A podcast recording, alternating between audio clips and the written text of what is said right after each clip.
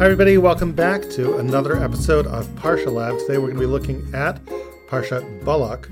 Joining me today is going to be one of our fantastic writers who you've actually heard before on Parsha Lab, Beth Lesch. Beth, Welcome to Parsha Lab again. Thanks. I'm happy to be here. Thanks for having me. Good. This is going to be the first one of these I've done with you. I am really looking forward to you out there in Aleph Beta Land. I want to recommend to you that you can subscribe to this podcast. All you have to do is go to Stitcher or go to iTunes or wherever you get your podcasts and just hit one little nifty subscribe button, and you will be able to listen to us in the car while you jog or wherever it's just going to show up in your feed. It's really great. It's an easier way to do it than when you're on the web. And one nice thing about podcasts is that you do not need your eyes, you only need your ears. So we're only borrowing half of you. If you would like to be fully borrowed, then let me recommend our videos, which ask for your eyes and ears, which you can find at alephbeta.org. Got a bunch of uh, wonderful Parsha videos on Balak and on other Parshas. So with no further ado, Beth, I understand that you have some thoughts on Balak. I'm looking forward to hearing them. So, Beth, surprise me. You got it, Rabbi Fohrman. As you said, we're looking at Parshas Balak, and my experience, whenever I open up the Parsha, I sometimes forget that there's a context here, right? I open up to Numbers chapter 22, Pasuk 1, Pasuk 2, and I start reading about uh, this imminent drama between Moab and between Israel, but there's there's a context. So, Rabbi Fohrman, can you remind us of the context? What else has been going on up until this point that makes Balak, the king of Moab, react the way that he does? Right, so the context actually is given right there in the very first verse, very quickly. Vayar Balak ben Tzipor et kol asher asa Yisrael amari. Balak, the son of Bird, sees uh, everything that Israel has done to the Amorites and becomes very afraid. So the context is really twofold, as I see it. One is, what is it that Israel did to the Amorite? That's given to us in the immediately preceding verses in the Torah. And basically, what that seems to be is the defeat of Og. Now, Og is portrayed in Midrashic literature as literally a superhero, like in the Fantastic Four, or basically the Hulk. But what, even without that Midrashic overlay, it seems that Og was a very strong king, and therefore Israel's defeat of Og, you know, in the immediately preceding verses, was a very significant development. There's two kings, there's Sichon and there's Og. And remember, these were wars that didn't have to happen, right? Because Israel asked for safe passage and nothing else. They really were not looking to start up with Sichon. Sichon thought that they would go out and would battle Israel anyway and would make a show of them, and they were routed. Uh, and Og was routed as well. And at this point, this is where the, I would say the, the nations of the world, specifically the nations of Canaan or surrounding nations, begin to realize that something's going on with these Israelites and great. they can't really be stopped. And that leads to a great fear. So I would say that's the, the number one thing uh, that's going on in terms of context. I think there's some other things too, but I would say, you know, that's the basic idea of context. Great. And just to, to pull back the, the lens of the camera even a little bit farther, what's going on? Where are the Israelites in their journey? And why is it that they're trying to start up with these nations? You know, like you said, it didn't have to happen. They're in the 40th year. They're really close to crossing over into the land. They are. They're but, actually they're in Arvat Moab, the plains of Moab, which, by the way, right. you can see if you go out near Jericho and you take that highway up the uh, up north, uh, going toward the Galil in Israel. You look out towards your right, you can actually see this place, though it's it's just on the other side of the Jordan River. It's the plain coming down from the mountains of what is now Jordan. It's just a, a hop, skip, and a jump, as they say, from Israel. And they've been close to Israel for a while because even a couple of chapters ago, they were in Kadesh Barnea. They were also right by the land, trying to get in. And the quickest route, as the crow flies, to get into the land of Israel at that point means passing into other people's lands, mm-hmm. right? So that's the reason, as you say, that they're trying to um, to ask for safe passage. First, they ask the Edomites, and then, like you say, they ask these two different two different subnations of the Amorites. Mm-hmm. And um, when I looked back at the beginning of this story, when Israel first asked the Edomites for safe passage, all of the sudden, I started asking a question that I had never, it had never occurred to me to ask before. The more I thought about this question, Rabbi Fohrman, the more I was bothered by it. So I want to, I want to be bothered by it together with you. And the question concerns how these nations react to the children of Israel. You said it, Rabbi Fohrman. You said it's not really until the defeat of the Amorites that the nations start to see that there's something up with Bnei Israel. That's what you said, right? Mm-hmm. But shouldn't the nations have figured out that there was something up long before this? Shouldn't the nations, having seen God miraculously plague the Egyptians and liberate the Israelites from slavery, shouldn't at that point the bells have started going off in their mind that this is not a nation to be messed with? Yeah, you know, you would think. Um, it, it's a good question. Certainly, one could make the argument to buttress your claim that the miraculous splitting of the sea, which got to take the cake in terms of miracles to this day, it becomes a signature of, of Hollywood drama and Charlton Heston's, you know, famous Ten Commandments movie and and everything since. And if uh, if it's lived on for three thousand years in our imagination, certainly you'd imagine if it's if it's just right then, then that would have been the event which would have scared everyone. So you're right; it's kind of mm-hmm. interesting that it's these defeat of the Amorite kings that causes everyone to really go kind of crazy. The what I was going to say earlier in terms of the second piece of context, I mentioned there was two though, touches on the issue that you raise now, which is that if you look carefully at the language at the beginning of Parshat Balak, you actually will see this language that evokes, of all things, not the victories over the Amorites, but actually evokes the story of Egypt.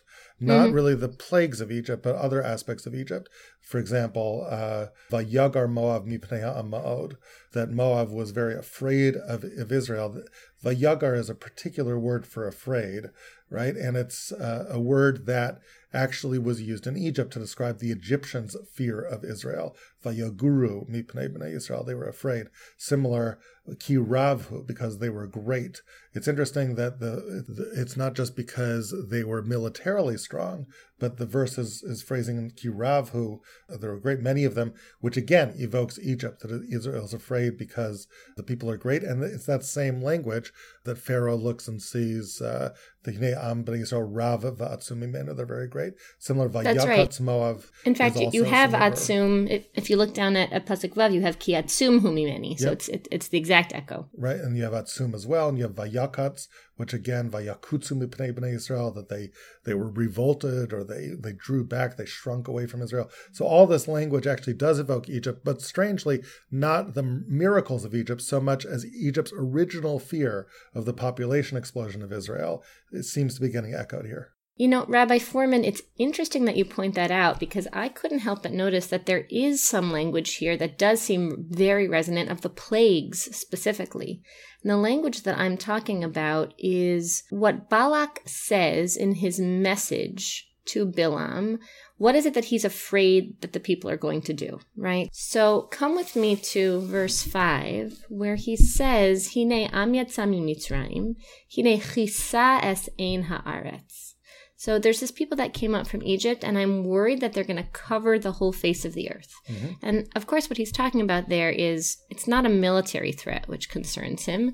He's literally afraid that the people are going to come and eat up everything, eat up all the crops, they're going to decimate everything, and nothing will be left.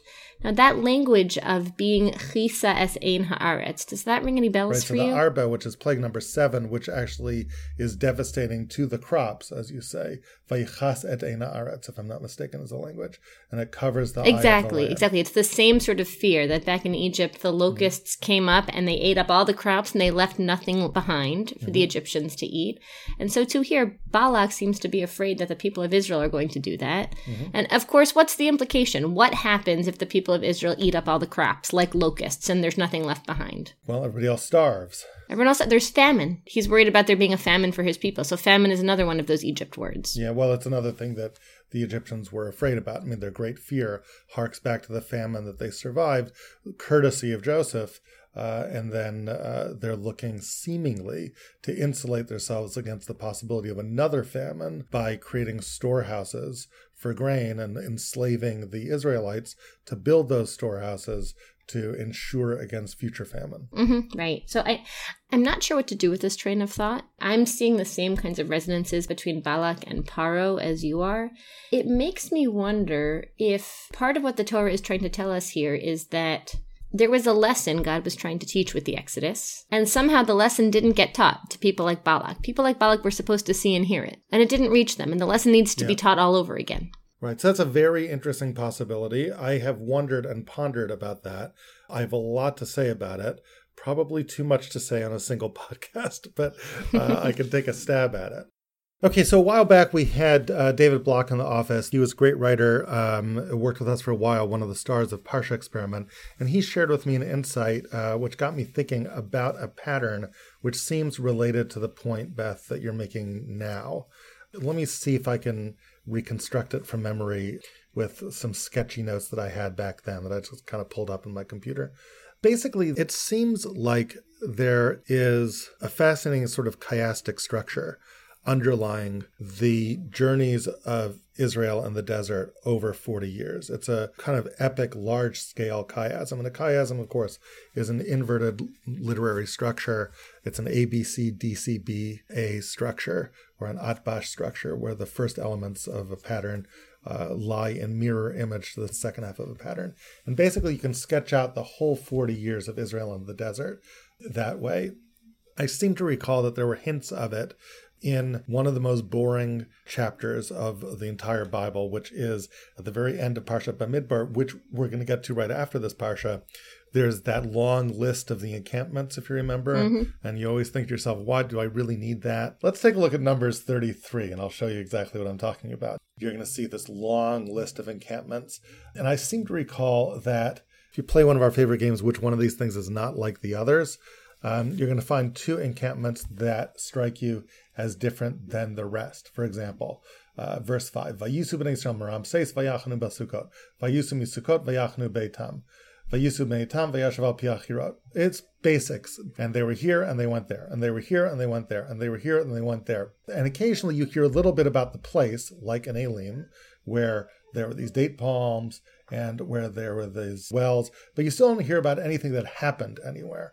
The only times you hear about what happened, in other words, an event that happens, the first time you hear about that is seven Masaot in, mm-hmm. I believe, right? The seventh one, and you can check my math on this later, occurs in verse 15, uh, where, I'm sorry, occurs in verse 14 when they end up in Rephidim, no water. First time we've heard about anything. Nothing like that has ever happened. Now, Beth, if we just sort of scan, we keep on going. There's one other time and one other time only in these encampments where something happens. What's the other encampment? The rest you'll just see as you scan. It's all very, very dry. When's the next time something happens? I'll give you a hint. It's the seventh from the end of the Masaot. The seventh from the beginning, something happens, and the seventh from the end, something happens. You can well, see. see so I see a couple of things. I right. I see that when they get to the edge of the land of Edom, that is when we hear about Aaron's death. Correct. And where does that take place? A place called Hor Hahar. Vayal Aaron mm. el Hor Hahar. This is when they come to Kadesh and they encamp in Hor Hahar. And that's when Aaron dies. And connected to that happening, something else happens, which seems to be a domino effect of the death of Aaron, strangely enough, which is verse 40, the attack of the king of Melacharad. Vayishma Kanani Melech Arad, mm-hmm. Benegev. Attacks. And that seems to be, again, the beginning of this cascade. So, what's going on here? So, I remember way back when I had this theory that these two events are linchpins in a chiastic structure that spans the entire 40 years in the desert. And those events mm. are back in the first year, it was the encampment at Rephidim when there uh, was no water. And mm-hmm. then in the 40th year, the death of Aaron, followed by the attack of the Kanani Melech Arad. And to begin to see the chiasm, one of the things you would look at is Rashi. Rashi talks about the attack of the Kanani, the king of Arad. And Rashi tells us something. And if you take a look at Rashi there, you'll see what I'm talking about. Do you remember Rashi on the identity of that king? Rabbi Fohrman, let me just slow you down a oh, little sure. bit. So I, I, hear you saying that seven verses in, we get this event in Rephidim, the, the lack of water, and then seven verses out, we get the death of Aaron.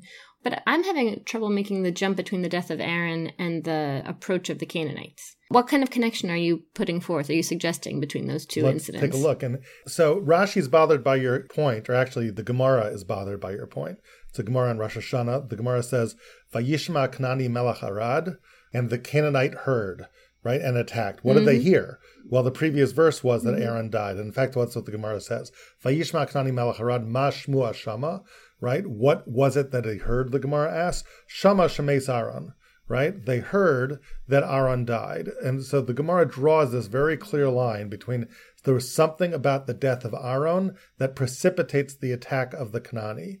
What Uh-huh. is it about that attack? What is it about Aaron's death? So is it that somehow they interpret Aaron's death as being a message from God that God's grace is no longer with the people in the same kind of way, and that therefore He might not So protect that, them? in fact, is what the Gemara says, right? Shenistalku anane kavod Yisrael, that the Mm. clouds of glory left in mourning, right, for Aaron. They left, and therefore Israel's more vulnerable. But I'd also suggest something else, because there's another Gemara, another Medrash that again works on identifying who this mysterious king of Melech Arad is.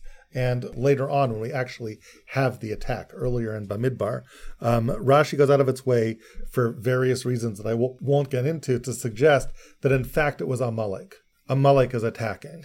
And uh, Amalek actually used subterfuge to disguise themselves as Canaanites rather than the nomadic tribe of Amalek that they actually were. But if you think that it's a Amalek and now you put Aaron together with that, what does that remind you of back in the first year? A Amalek and Aaron. Do a Amalek and Aaron have anything to do with each other? um, you know, you're going to have to help me out here because I, I don't remember the So connection. when Amalek originally attacks Israel, way back in the Mm-hmm. first year, Israel survives the attack only when Moses goes to the top of the mountain. If you remember in that story, Moses has to hold up his hands, right? Aaron and Ah, Hur okay, are okay. yadav, right? Are holding his hands. So it's kind of interesting that the first time around that we ever encounter Amalek, we encounter Amalek Mm-hmm. in concert with Aaron, and in fact, Aaron helps facilitate the defeat of Amalek. So it's almost no wonder that Amalek rears its ugly head once they begin to understand that Aaron's no longer around. Like maybe Uh, in other words, now one of those guys, one of those key guys who used to hold Moses' hands up Yep. in order to defeat us, he's gone. No one's there to hold Moses' hand. His hand's going to drop, and we're going to win. Now, now's the time to attack. Right. Now, let's actually, Mm-hmm. if we can, go back in numbers to that actual event, the original attack of the Kanani Melech Harad. So let's go back to 21. Let's look at the actual attack. Right?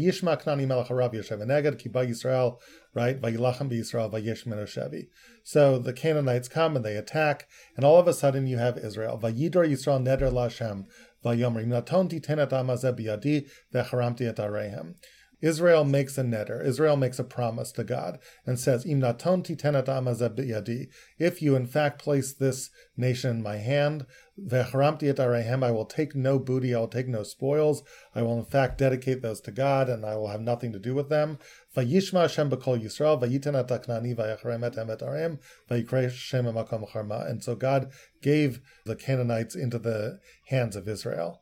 Beth, how would you describe Israel's reaction to the second attack of Amalek versus Israel's reaction to the first attack? From your memory of what happened that first time around, uh, how is this different than the first time around? What I'm hearing is that there's some there's a nervousness and a fear on the part of Bnei Israel.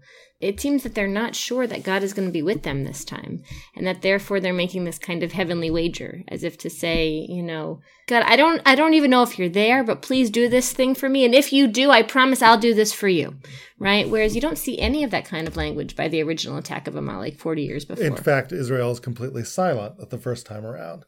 But the question is, what does that silence say? In, in a certain hmm. way, that silence almost says nothing. In other words, the only thing that delivers Israel the first time around is Moshe raising his hand or lowering his hands, right? If you take that mm-hmm. out, Israel fails. In other words, let's say there's no Moshe. Moshe gets shot by a sniper's bullet, right? Lee Harvey Oswald, mm-hmm. right? So let's play what if. What happens in that war? Oh, so that'd be it That's for it. Israel. I mean, their their great their great weapon here is Moses' hands, so to speak. And if the hands are gone, then they're weak. So notice, in contrast, here, where is Moses this time around?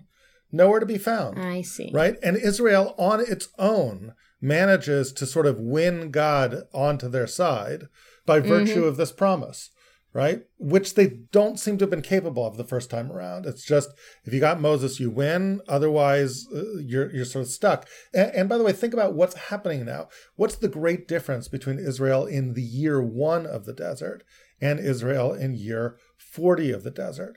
Who just died? Mhm. Aaron just died. The one who held up Moshe's hands. Now, right before that, we had the story of Moshe hitting the rock. And when Mm-hmm. did that happen? Who died right before that story? Mm, that was Miriam. And as a result of Moshe hitting the rock, who's gonna die? Right. So now Moses isn't going to make it into the land. So what's the- the- happening now? The people are they're seeing the mortality of their leaders and Yes. if they're not starting to lose faith in them, they're starting to realize that they're going to have to go figure out how to go at it alone. And going at it alone it sort of means two things. I mean, it means on the one hand figuring out how in a naturalistic way using your own strength to fight your own battles, but Mm-hmm. it also means figuring out how to speak directly to God without Exactly. without a and if there was anything that you might say was an Achilles heel of the people the first time around, it might have been an over reliance upon their leaders. Mm-hmm. You know, they keep on telling Moshe, "Give us the slav, give us the meat. We're angry at you. There's no food." And what does Moshe keep on saying? Why are you yelling at me?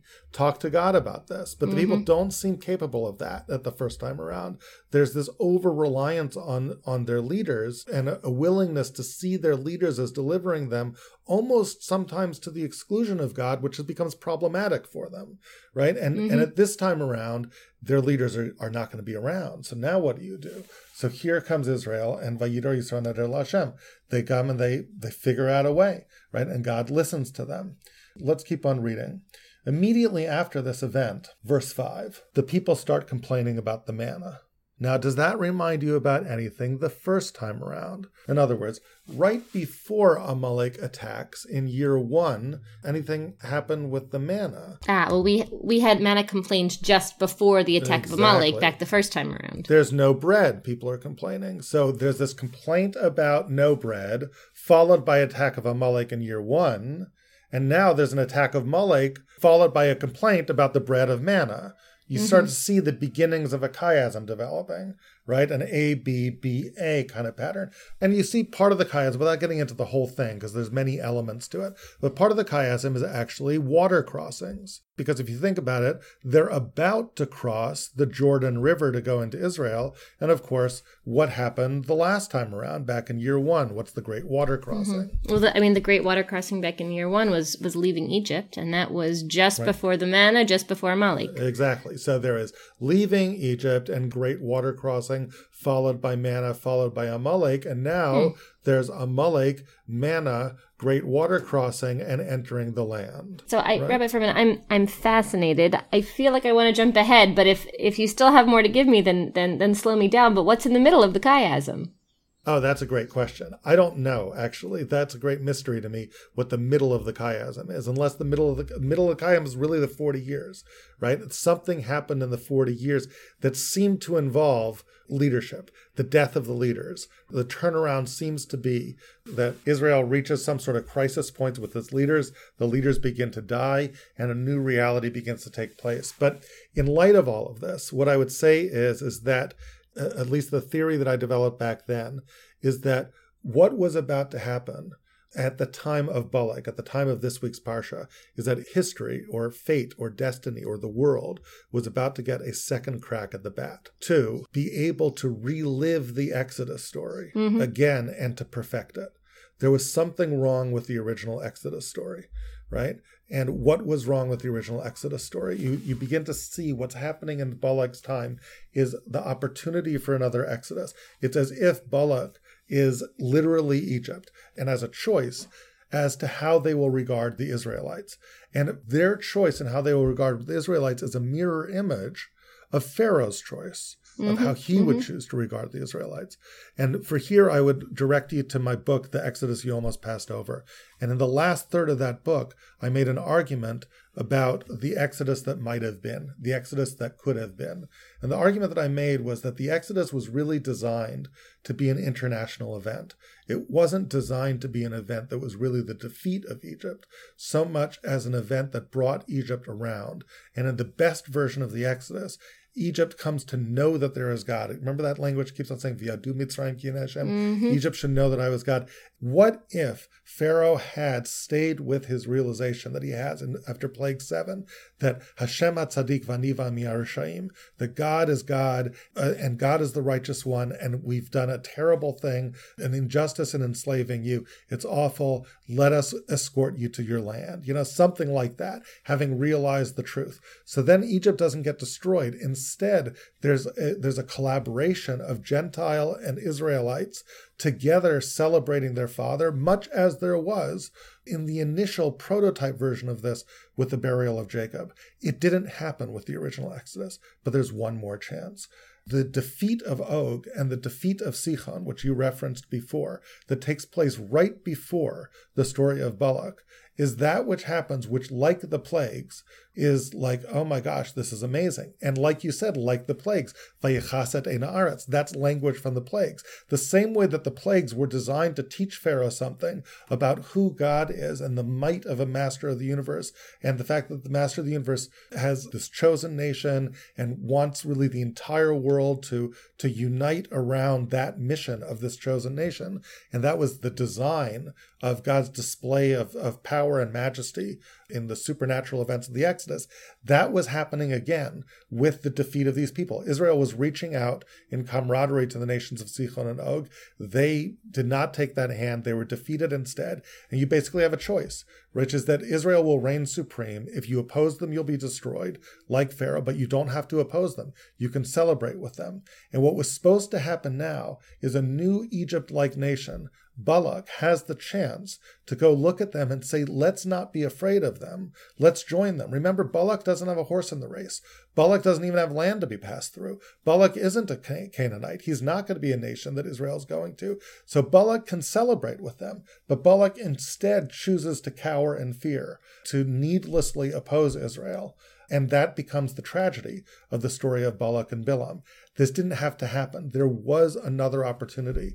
In the end, the only hope you hear of it is Bilam himself. Instead of an entire nation of Gentiles teaming up with the Jews and celebrating them and bringing them into the land with pageantry, what you instead have is one lone Gentile who, despite himself, after trying to curse the Jews, turns towards them and says, Matovu Olecha Yaakov, hmm. and celebrates them and looks towards the ends of days and, and creates what becomes a messianic vision. Everything we know about the messianic vision comes actually from Bilam's final prophecies.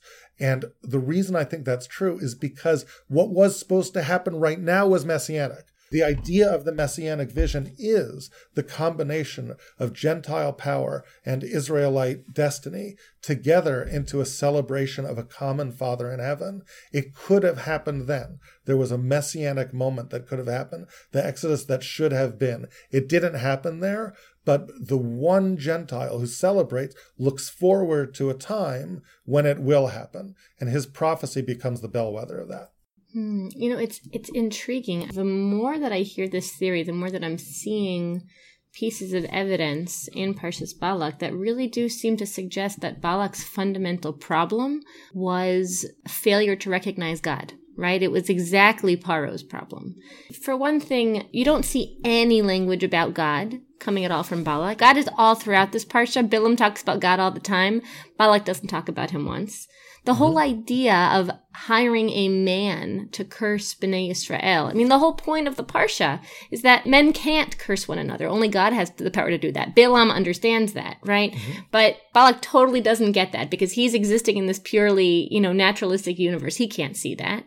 And, you know, even when he talks about what it is that he's fearful of, he doesn't say, B'nai Israel is on my border, the master of the universe is on their side, performing miracles left and right. He says, there's a lot of them and they're going to eat up all my food. I yeah, mean, and he- it's true. And, and the great tragedy of this moment, again, is that Balak, locked in this paradigm, sees God for what he isn't and becomes fearful of a God that is conjured up in his imagination, but doesn't mm. represent the real God, which mm-hmm. is the great tragedy. You know, you and I were working together a little bit, or I had you read um, our Tisha B'Av course, which we're in the mm-hmm. middle of mm-hmm. preparing and which we'll be releasing soon. And, and you podcast listeners, you should watch out for it. It's a wonderful course, uh, I think. And one of the fundamental arguments I made there, you know, I keep on coming back to the Garden of Eden story and seeing new things in it, you know, after writing a book 10 years ago about it. And you, you never fail to see new things that make you want to rewrite the book.